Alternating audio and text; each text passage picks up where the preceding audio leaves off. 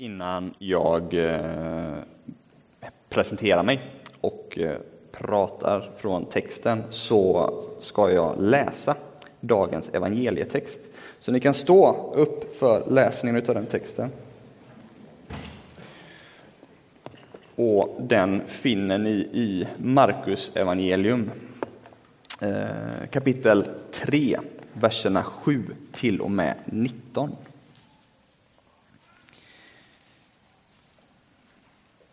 Jesus drog sig undan mot sjön tillsammans med sina lärjungar. En massa människor från Galileen följde med, men också från Judeen, Jerusalem, Idumen och från andra sidan Jordan och från trakten kring Tyros och Sidon kom människor i massor till honom när de hörde talas om allt han gjorde. Han sa åt sina lärjungar att ha en båt till reds så att han slapp bli trängd av folkmassan. Han hade botat många och nu kom alla som led av någon åkomma och trängde sig på honom för att få röra vid honom.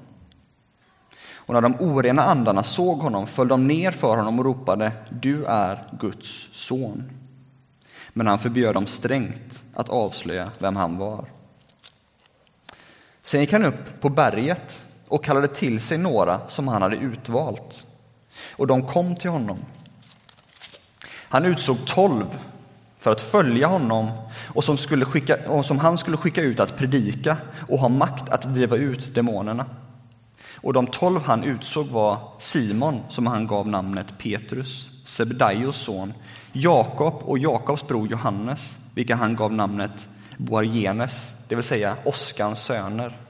Vidare Andreas, Filippos, Bartolomaios, Matteus, Thomas, Alfaios son Jakob, Tadaios, Simon Kananeos och Judas Iskariot, han som förrådde honom. Så lyder det heliga evangeliet.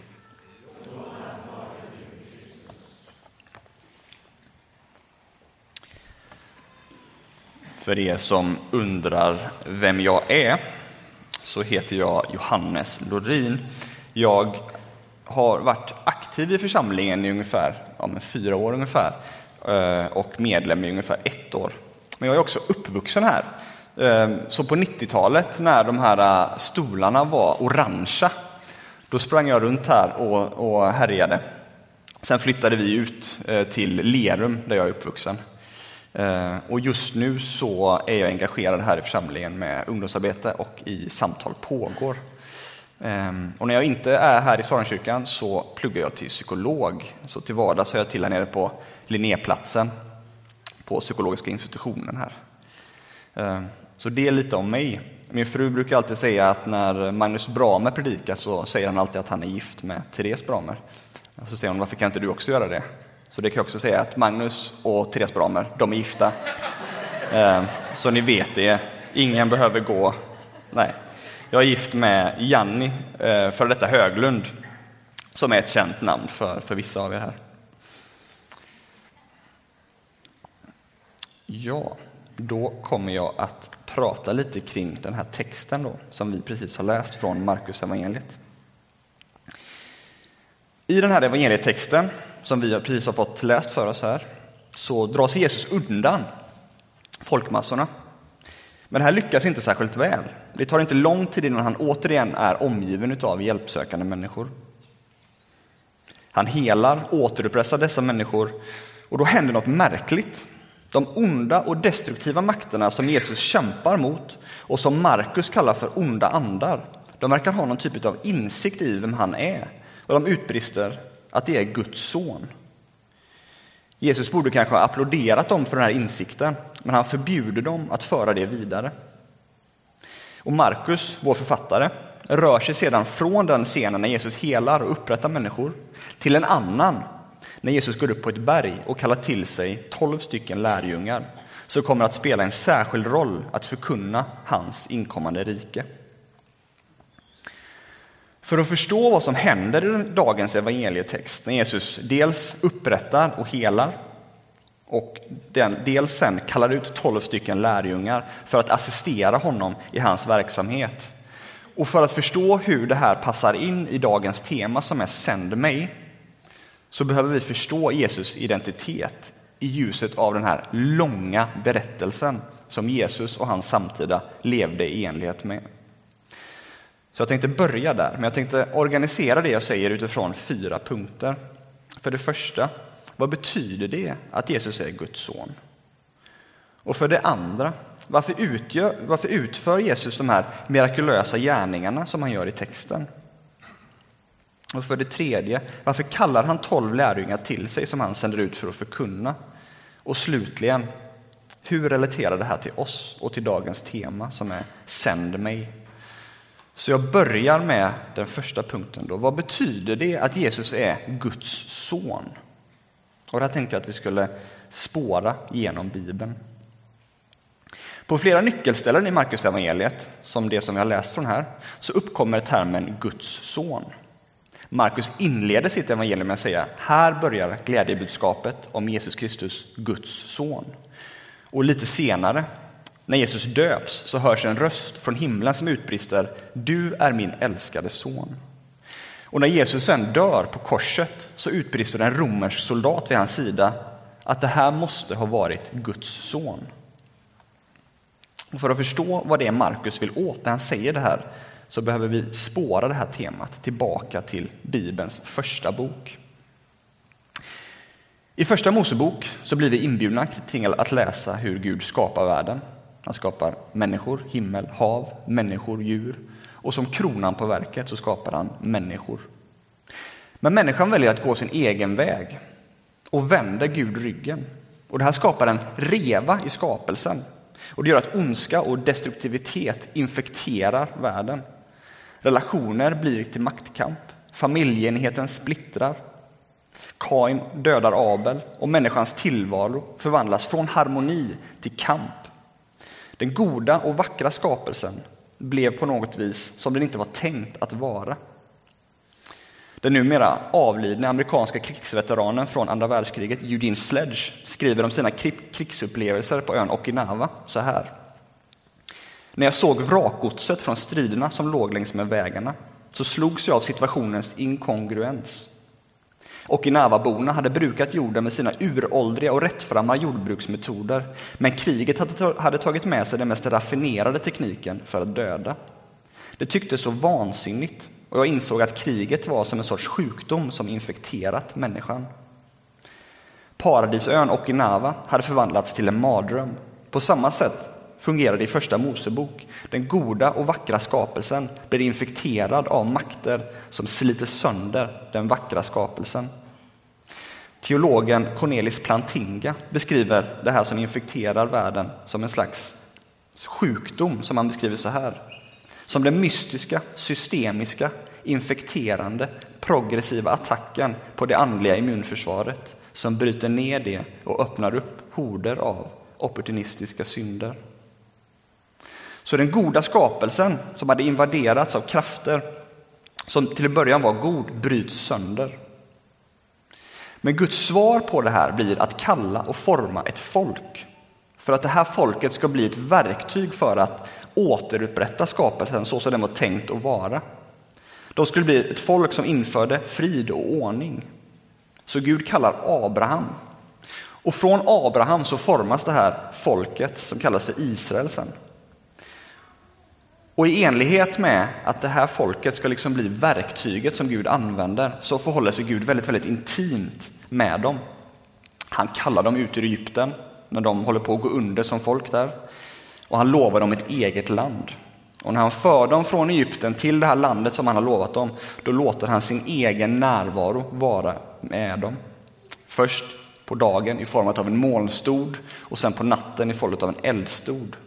Och den här gudsnärvaron, den här personliga närvaron kommer sen att knytas till templet som blir liksom den judiska identitetens mest viktiga symboliska plats. Det var platsen där Gud mötte sitt folk. Men det folket som Gud hade kallat visade sig vara påverkade av den korruption som präglar skapelsen i stort. De revolterar också mot Gud, de tillber andra gudar och bryter mot den lag som han har gett dem. Och till slut, efter många varningar, så agerar Gud desperat mot sitt folk och försätter dem i exil för att få dem på rätt köl. Och i samband med det så ockuperas nationen utav Babylon som under sin invasion förstör templet. Och profeten Hesekiel pratar om det här som att Guds närvaro, den som var den absolut viktigaste symboliska platsen, lämnar folket. Och det här blir ett fruktansvärt slag mot israeliterna och deras identitet som Guds folk. Hur kan frälsningen och upprättelsen för skapelsen komma ut folk när Guds närvaro tycks ha lämnat dem? Och när de gång efter annan blir ockuperade av främmande nationer, först av Babylon, sen av Syrien och slutligen på Jesus egen tid av romarna. Och fastän hoppet såg ut att vara i princip som bortblåst så fick flera profeter ord om att nationen visst skulle spela en nyckelroll i Guds frälsningsdrama. Nationen skulle bli Guds verktyg i att införa Guds rike. Ett rike där världen skulle återställas och återspegla den här ursprungliga harmonin. Men de skulle spela den här nyckelrollen med hjälp av en utvald figur, nämligen en Guds son. Och vissa specifika förväntningar kom att knytas till den här Guds sonen. Man tänkte sig att han skulle införa Gudsriket, alltså återställa skapelsen. Att han skulle återföra den här gudsnärvaron som hade försvunnit. Och till sist att han skulle vinna en slutgiltig seger över Guds fiender. Och på den här tiden så tänkte man sig att det var romarna som var Guds fiender. Så när vi läser Markus evangeliet så ser vi att det är bland annat de här tre funktionerna som Jesus fyller. När Markus börjar sitt evangelium så säger han, som jag sa förut, att de glada nyheterna börjar i Jesus Kristus. Och Jesus själv säger att tiden är inne, Gudsriket är nära, omvänd er och tro. Med andra ord, det Gudsrike som israeliterna hoppades på höll nu på att aktualiseras och instiftas, instiftas genom Jesus själv. Så han kommer med Guds rike. Och gällande gudsnärvaron som israeliterna hoppades på och bad om att den skulle komma tillbaka så omdefinierar Jesus hur det skulle se ut. Många tänkte sig att gudsonen skulle bygga ett tempel för att på så vis återbjuda in Gud till att vara intimt nära med sitt folk. Men Jesus gör något helt häpnadsväckande. Thomas sa förut att Jesus Kristus är centret för gudstjänsten. Och det som Jesus gör när han omdefinierar vad det innebär att återföra gudsnärvaron är just att säga det, att han är centralfiguren. Han säger att det är han som är platsen där Gud möter sitt folk. Vi ser det här bland annat i Markus kapitel 2, där Jesus helar en lam man och sen förlåter han hans synder. Och vissa som ser på när det här händer utbrister, vem kan förlåta synder utom Gud? Det var bara genom templet och genom Gud som förlåtelse kunde åstadkommas. Och nu menar Jesus att det är han som är platsen där Gud möter sitt folk. Det är genom honom vi kan få förlåtelse och Guds närvaro. I Johannes evangeliet så, så förmedlas det här genom, genom, eh, genom Johannes, genom att han säger så här i Johannesprologen, att ordet blev människa och bodde bland oss. Och vi såg hans härlighet, en härlighet som den enda sonen får av sin far, och han var fylld av nåd och sanning. Och lite senare i Johannes evangeliet så säger Jesus själv att den som har sett mig har sett Fadern. Så Jesus återför gudsnärvaron genom att själv vara platsen, själv vara personen där Gud möter sitt folk. Och Den tredje funktionen då som Gudssonen hade var att vinna en seger över Guds folks fiender. Och hur gör han det? Mm. Också det här omdefinierar Jesus. Många tänkte sig att det var Rom som var den ultimata fienden och att Rom skulle störtas med militära medel. Men Jesus har en annan, djupare fiende i åtanke. Han tycks ha Guds ultimata fiende i åtanke som den som han tänker besegra. Nämligen den personliga, märkliga kraft som Bibeln benämner som Satan eller djävulen. Eller de, alltså de krafter som har infekterat Guds goda värld och som avhumaniserar, sliter sönder och förstör det som är gott. Jesus seger är inte en militär seger. Han rider istället in på en åsna och han besegrar de här märkliga makterna genom det paradoxala att själv låta sig utsättas för dem, nämligen på korset. På korset vinner Guds son den slutgiltiga segern över de märkliga makter som har tagit hans goda värld i besittning. Så på så vis ser vi i kristen teologi att Gud är intimt involverad i vår värld och att han besöker den i, Guds, i sin egen person i form av Jesus Kristus som är Guds son. Att han själv kommer för att instifta Gudsriket och att han slutligen själv låter sig hängas på ett kors och på så vis vinna den finala segern över ondskans makter. Det är vad det betyder att Jesus kom som Guds son och så fyller han den funktionen. Varför utför då Jesus de här mirakulösa gärningarna som de som vi ser han gör i texten här? Där kommer vissa och, och, och rör vid honom. Och där ser vi att folk flockas till honom. Han botar blinda, så de får se syn tillbaka. Han rör vid spetälska så de blir friska. Han rörde vid folk med blödningar så de blir friska. Och det är inte märkligt att vi ser, som de gör i texten, att folk flockar till honom. I synnerhet i en tid när den moderna medicinen inte hade gjort de framsteg som den har gjort idag. Men vad betyder de här miraklerna egentligen? Var de bara spektakulära trolleritrick, maktdemonstrationer för att imponera? Även Jesu mirakel behöver vi förstå i ljuset av den historia som han levde i. De gärningar som han utförde var intimt kopplade till hans identitet som Guds son. Det han gjorde när han helade människor var att signalera att Guds rike var på ingång. Och genom hans under så får vi en inblick i hur hans rike ser ut. Människor som tidigare var exkluderade från samhället blev åter inkluderade. Blinda fick syn, lama fick lära sig att gå. Jesus helade kanske mellan ja, men tio, kanske upp till tusen människor. Och de här handlingarna utgör ett slags mikrokosmos, ett litet vykort om hur Guds riket ser ut. Och nära förknippat med de här fysiska helandena som han gör genom hela Markus evangeliet är att han förlåter och upprättar människor. Så på så vis signalerar Jesus att vem som helst kan vara en del av hans rike. Den nytestamentliga teologen N.T. Wright uttrycker det så här om Jesu verksamhet just i, i de här två bemärkelserna, helande och förlåtelse. Den himmelska glädjen över tecknen på förnyelse de första strålarna av en soluppgång som snart kommer att överflöda hela skyn motsvaras av den brokiga skara som samlades runt Jesus på olika platser. I Matteus och Sackeus hus, på den ena eller andra värdshuset, hos Maria Magdala och hennes vänner och alla andra som ville vara med. Så här ser det ut när Gud styr. Så Jesus, Gudssonen, kommer, vinner över Guds fiender och instiftar små mikrokosmos som ger oss inblickar i hur det ser ut när Gud styr och när skapelsen ställs tillbaka så som den var tänkt att fungera. Nu kommer jag till min tredje punkt. Här då. Men varför samlar då Jesus de här tolv lärjungarna och vad har det med oss att göra? Vi har nu pratat om att Jesus identitet, att den är Guds son, vad det betydde att han helade och handlade som han gjorde. Och när han sen kallar de här tolv lärjungar, lärjungarna som han sen sänder ut för att förkunna och hela, då gör han det för att signalera att Guds folk nu liksom samlas kring honom. Siffran 12 har givetvis en symbolisk betydelse för att det är samma nummer som utgjorde Israels tolv stammar i Gamla testamentet. Och Jesus samlar de här tolv personerna för att de ska assistera honom i hans verksamhet. Han skickar ut dem för att de ska förbereda nationen Israel på att Gudsriket nu är på ingång.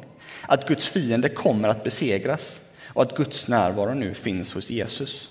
Så de här tolv apostlarna sänds ut som en förlängning av Jesus egen verksamhet. Och nu landar vi i den absolut sista punkten här och med dagens tema som är Sänd mig. Hur relaterar då Guds identitet som Jesus här? Och hur, hur relaterar lärjungarnas utsändelse med vår egen utsändelse? Lärjungarna kallades att vittna om det kommande riket för Israel, i alla fall till en början. Men vi som Guds kyrka är kallade att lyfta blicken ut i världen och förkunna i ord och handling att Jesus vunnit över ondskans makter. Att det rike som vi ser i liten skala i hans verksamhet en dag helt ska uppsluka världen och att det finns upprättelse och förlåtelse att få genom honom.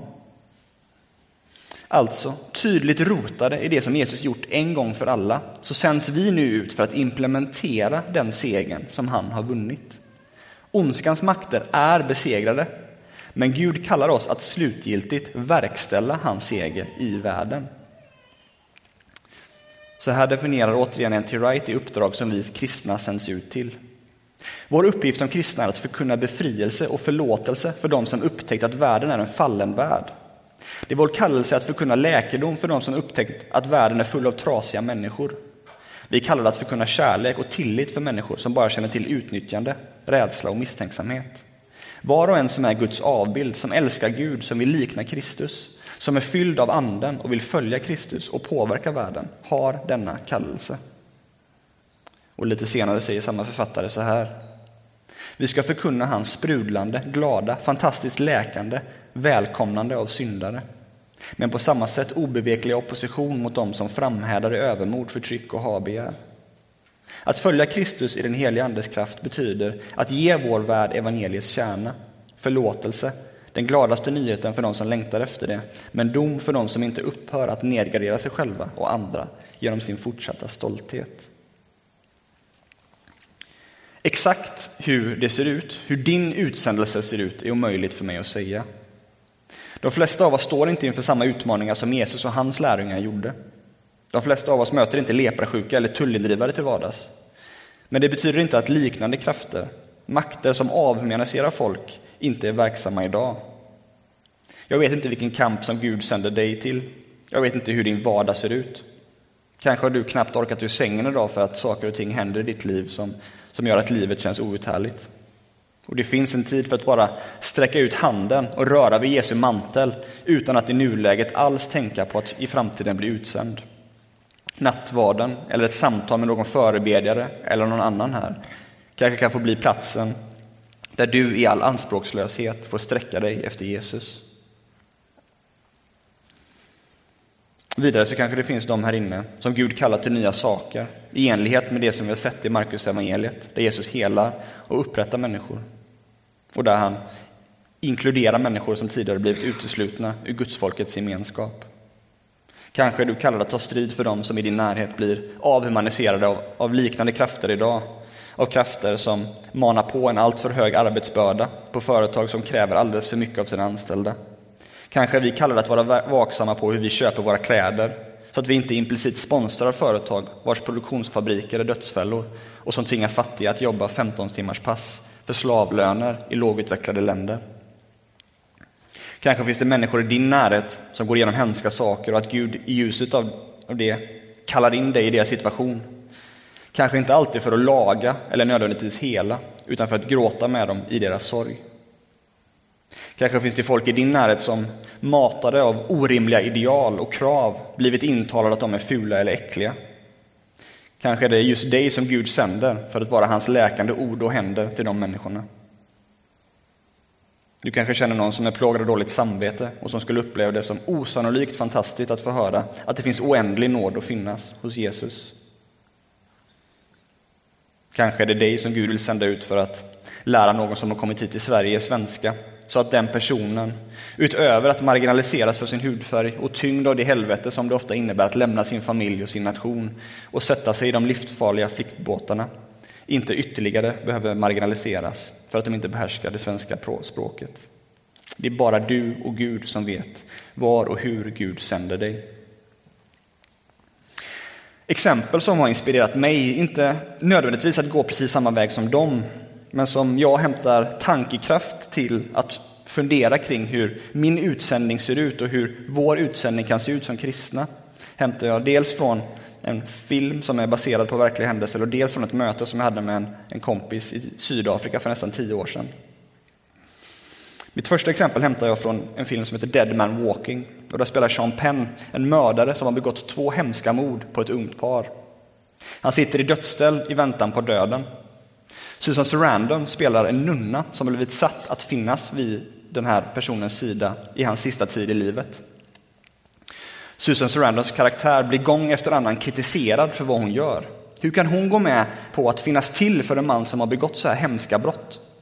Hon tvingas balansera på en skör tråd när hon dels försöker visa mannen kärlek och omtanke och dels aldrig påstå att det han har gjort är försvarbart. I en dialog med en person som ifrågasätter henne så säger hon så här. Jag försöker bara följa Jesu exempel som sa att en person inte är lika hemsk som sina värsta handlingar. I slutet på filmen, när dödsstraffet inte är långt borta att bli genomfört, så säger hon så här till mannen som hon har gått med nu under flera månaders tid. Jag vill att det sista ansiktet som du ser i världen ska bli ett kärlekens ansikte. Så titta på mig när de gör sin grej. Jag vill vara det kärlekens ansikte för dig. Ett annat exempel hämtar jag från en man som jag, som sa förut, träffade i Sydafrika för nästan tio år sedan. Han fick under 80-talet reda på att den partner som han hade levt med under lång tid hade blivit diagnostiserad med aids. På den tiden innan bromsmedicinerna fanns så var diagnosen att likställa med en dödsdom. Min vän fick en chock av det, av det här beskedet och gick och testade sig. Men resultatet kom tillbaka negativt. Men det här blev ett startskott för honom. Han startade en verksamhet som bytte lakan och bytte bandage hos de som hade fått den här fruktansvärda sjukdomen. Och i samhället i norra Sydafrika där han verkade så var sjukdomen ofta förknippad med svåra stigman. Vissa menade att sjukdomen var Guds eller andra väsens dom över de som hade ådragit sig den. Min vän sa att det fanns få saker som var så tillfredsställande att få för, som att få förkunna förlåtelse, hopp bortom graven och kärlek till de människorna som låg och väntade på döden.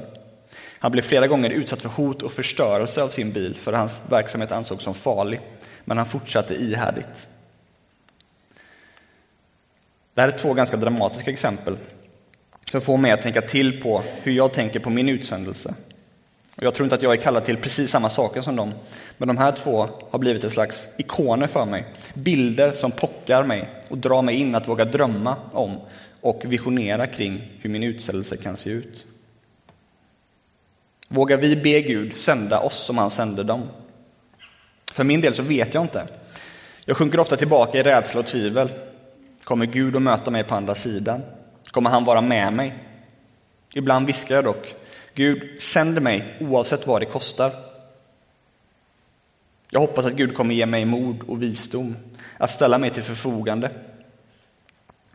Jag tänkte avsluta min predikan här med en dikt som är skriven av en teolog som heter Walter Bryggeman. Och den här kan också tjäna som ett segment in i nästa del i gudstjänsten. Eller en brygga till nästa segment i gudstjänsten. Den går så här. För oss själva så tänker vi att vi inte har nog, att det inte finns nog, att vi inte kommer ha tillräckligt, tillräckligt med pengar, kärlek, betyd, publikationer, sex, öl, medlemmar, år, liv. Vi borde fånga dagen, hålla hårt i våra ägodelar, gripa tag i våra nästas ägodelar, för det finns inte nog åt oss alla. Och mitt i vår självuppfattade brist kommer du. Du kommer och ger bröd i vildmarken. Du kommer och ger oss barn när vi trodde att möjligheten inte längre fanns. Du kommer och ger hem till människor i exil. Du kommer och ger en framtid till de hopplösa. Du kommer med påskens glädje till de döda. Du kommer inkarnerad i Jesus.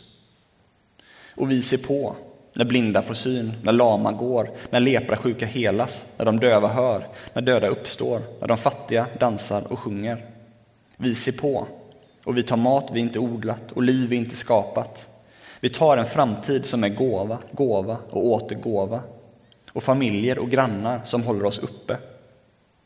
Det uppdagas för oss senare, oftare än förr, att du ger mat i rätt tid, att du öppnar din hand och tillfredsställer varje levande ting.